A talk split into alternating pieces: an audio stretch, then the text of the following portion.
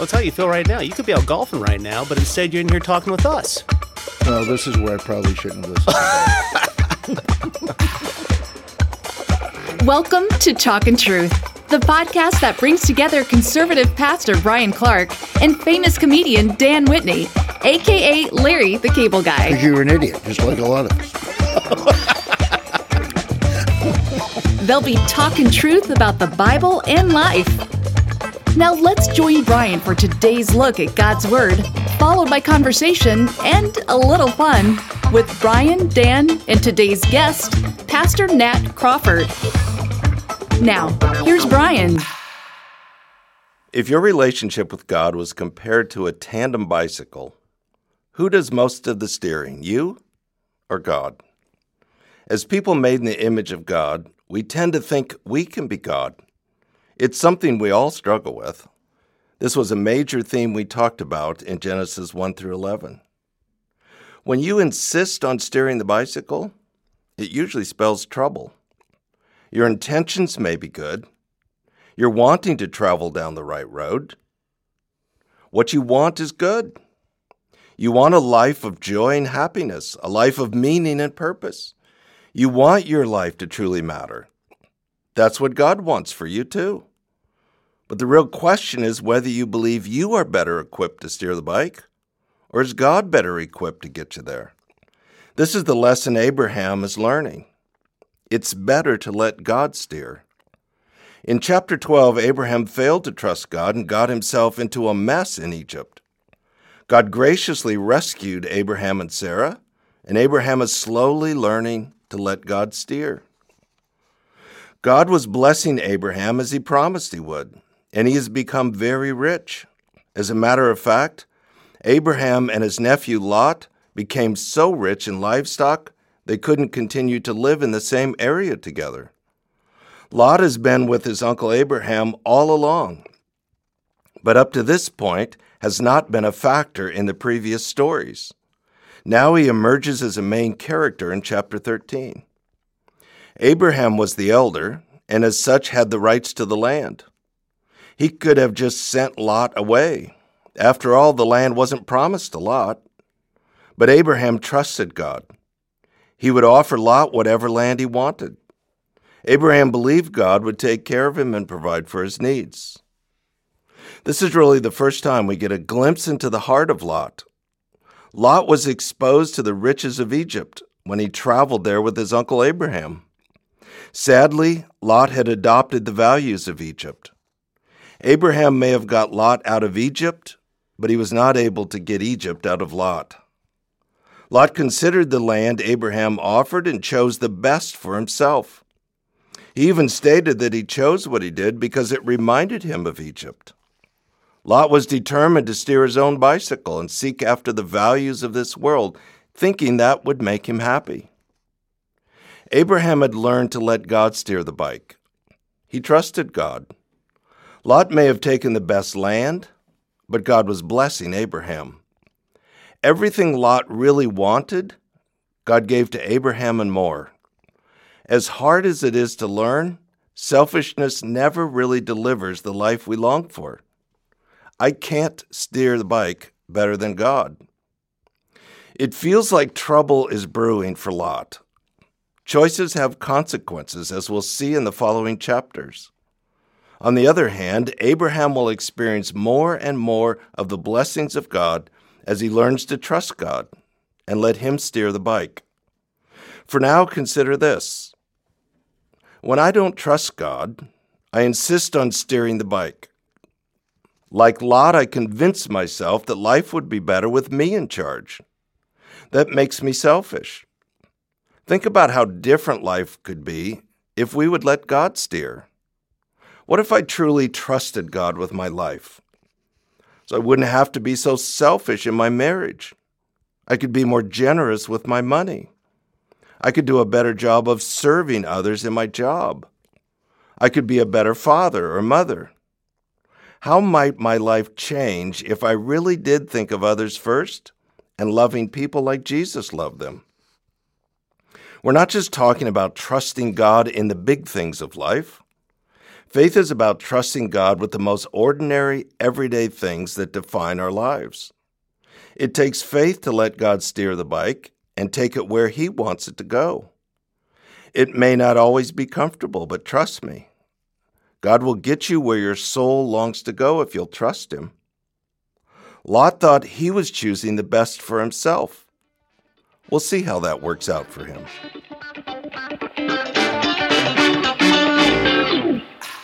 So let's bring in Dan and Nat. Let's talk about this.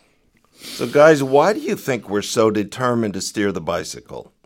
Do we not trust God? It's not that we don't trust God. It's that we're, uh, you know, well, I guess it is that we don't trust God. We're Yeah, don't human think we beings. trust God, yeah. Well, I well, you know what I mean. I mean, we're human beings, and it's hard. Sometimes it's hard. Sometimes you, when there's a situation, you think you can do it yourself because you just don't have enough faith. You just don't take it at its word a hundred percent of the time sometimes. Yeah, and, and then it gets you in trouble. And you go, man, I wish God, I wish I would have trusted him because I did the wrong thing, but I did not have enough faith. That's why I like the part where uh, God had to come in and rescue Abraham. I think back on my life, back in the times when I didn't really care and I was backslid and I thought everything, I had everything under control. But I look back on my life now and I think to myself, man, all those times that God saved me from something that I could have gotten Oh, in. yeah. I mean, seriously, you're thinking, man, I was doing this and I was doing that, and I came through it hmm. completely unscathed. God was looking out for me and he saved me from those situations. That's the only other thing. There's no luck involved in anything. Right.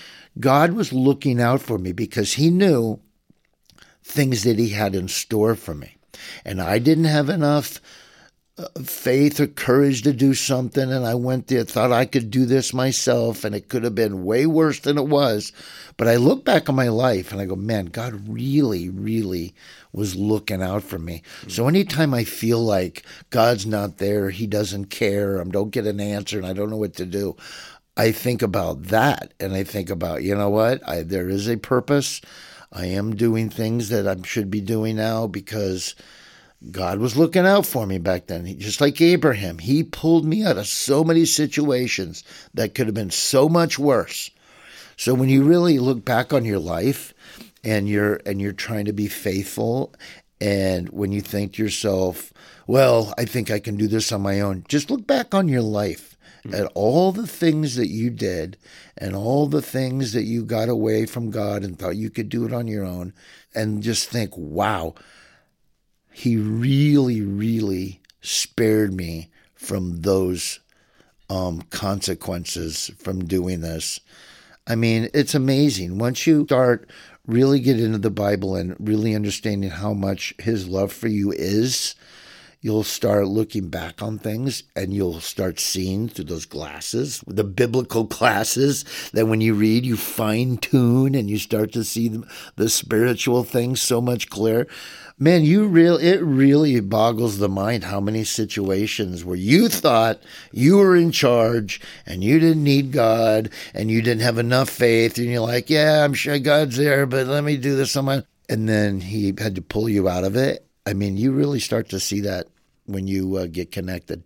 Oh, yeah. I think when you actually take a self evaluation, you'll see God's thumbprint all over your life. It's really amazing. But, you know, when I think about this idea of a tandem bike and God being in charge, I, I reflect on my own life and how many times I've ripped the handlebars out of God's hand, as it were. And I wonder why. And when I Because you're an idiot, the just like a lot of us. well, yeah. I mean, we're we're a mess. But you know, it's like I think one of the biggest issues for us today, and and and let's face it, Adam and Eve, pride, right? There's this thing, there's this compelling draw of to say, I did it, I did it my way, I know better. A lot of us will go to an expert. They'll come into, hey, we're pastors. How many times has someone come into our office, ask for advice? When they weren't really looking for advice, they wanted validation and an endorsement for what they're going to do. I'm sure, Dan, for you in your industry, people know who you are and they know that you're a master at your craft. And yet they've got the next best thing that they're going to try to convince you of how it needs to be adopted or changed or whatever. It's pride. But I think that once you get past that pride, I think another issue is the what if factor. Think about Abraham, right? Go, go to this land. Where? I don't. I mean, there's just so mystery. There's this great mystery, and when God calls, there is that question of, where am I going? What is this going to cost me? Going back to what you said, it's not about you. That's a huge reason why this notion of God in control is frankly so unpopular because it rips the culture's message. It destroys it. It's not about you, it's about Him. Do we really trust that God's ways are best? No, because if we did, we would be consistently following in step. So it's it's hard. Yeah, I think one of the things that's really common in our culture is people hide behind all their questions and kind of the intellectual thing that this isn't true or this isn't possible. Mm-hmm. But I think at the core is I want to be my own God. I mm-hmm. want to steer my own bike. Don't tell me what to do. Mm-hmm. And people will come up with reasons why I should be mm-hmm. steering my own bike. Right. But at the end of the day, there's a consequence to that. Right. Right. Well, you know, it's like uh, a lot of people say they're Christians. It, I guess it kind of you kind of say I heard somebody say this another time. Are you an acquaintance of Jesus, mm. or are you a follower mm. of Jesus? Mm.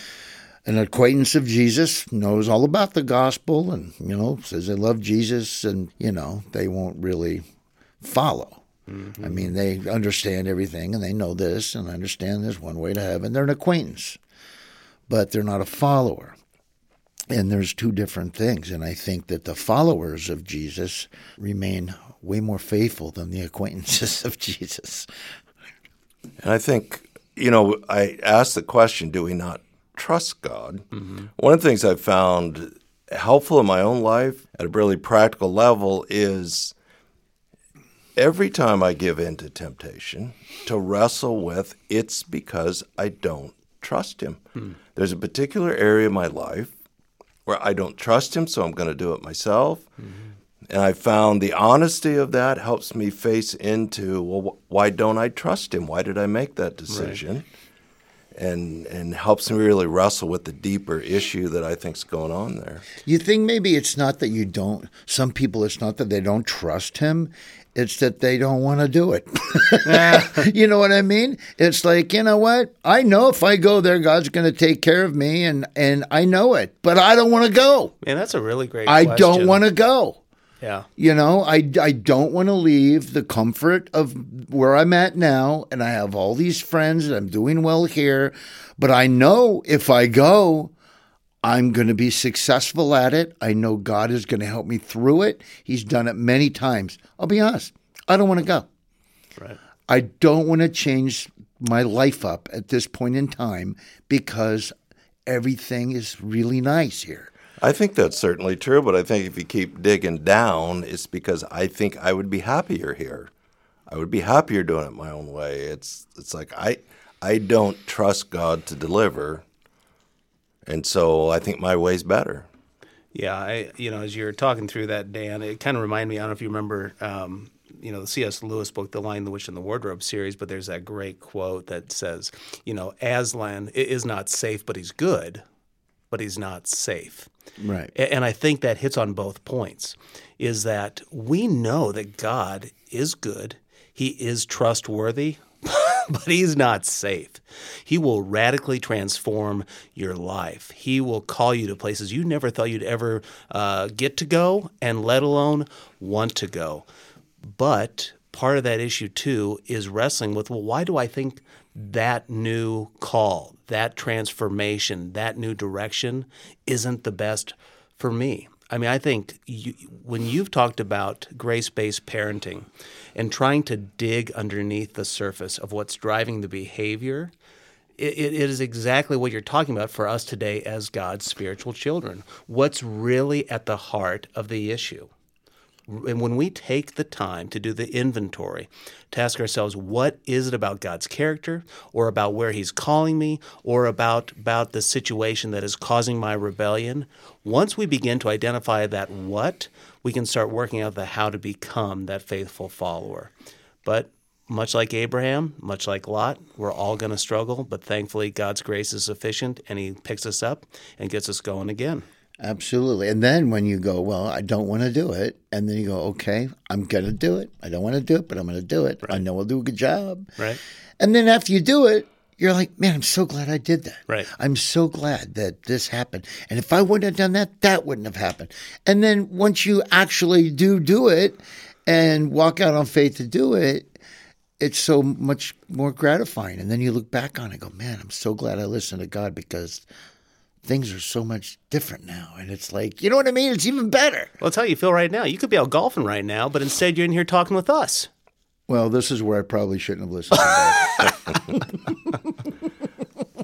I guess the big question we leave with our listeners is eh. who's steering the bicycle? Absolutely. Let God steer the bike, man. Jesus, Let him- take the wheel. It was great to have you with us for Talkin' Truth. Brian, Dan, and their guest Nat will be back next week. In the meantime, be sure to check out Brian's book, Ignite Your Faith. Ignite Your Faith explores the story of Abraham to help you discover what it means to take God at His word and move forward in faith. Order your copy at talkintruth.com. That's talk, letter N, truth.com.